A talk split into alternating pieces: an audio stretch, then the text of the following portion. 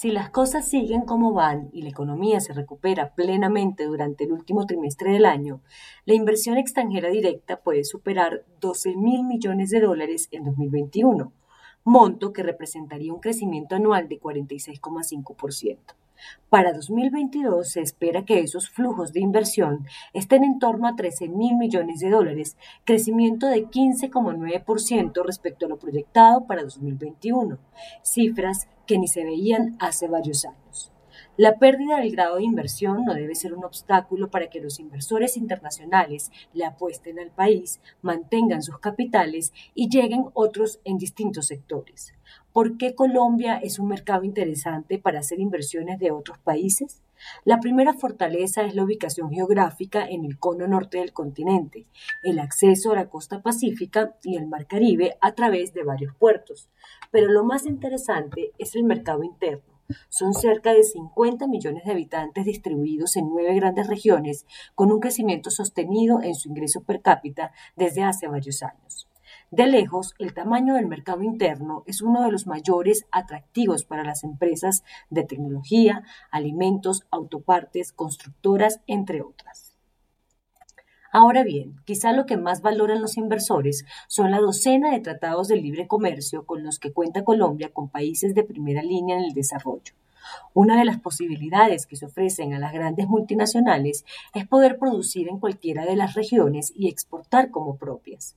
Se considera inversión extranjera a la inyección de capital del exterior en el país, incluidas zonas francas que se han constituido en focos de desarrollo de varias regiones. Como pocos países en el continente, Colombia ofrece centros urbanos de gran consumo fuera de las tres grandes capitales, pues casi 40 municipios del país tienen más de 100.000 habitantes. ProColombia habla de que en los últimos meses ha acompañado la llegada de 112 nuevos proyectos de inversión, cuya puesta en marcha y desarrollo representarán inversiones por 6.918 millones de dólares en el mediano plazo y la generación de más de 90.400 empleos. Casi todas las inversiones directas son bienvenidas, pero mejor si son en sectores de alto impacto en la erradicación de la pobreza y en aporte al progreso regional, como pueden ser las de agro, infraestructura y agroindustria, que no solo desarrollan polos de tradicional ausencia estatal, sino que generan empleo formal transformador social. No se puede negar que Colombia es un país muy atractivo para las inversiones de multinacionales minero-energéticas y que gran parte del potencial que se observa tiene que ver con recursos naturales primarios como el oro, cobre, níquel, coltán, incluso carbón y petróleo, una realidad inocultable porque el país necesita esos recursos previa autorización sostenible de los proyectos.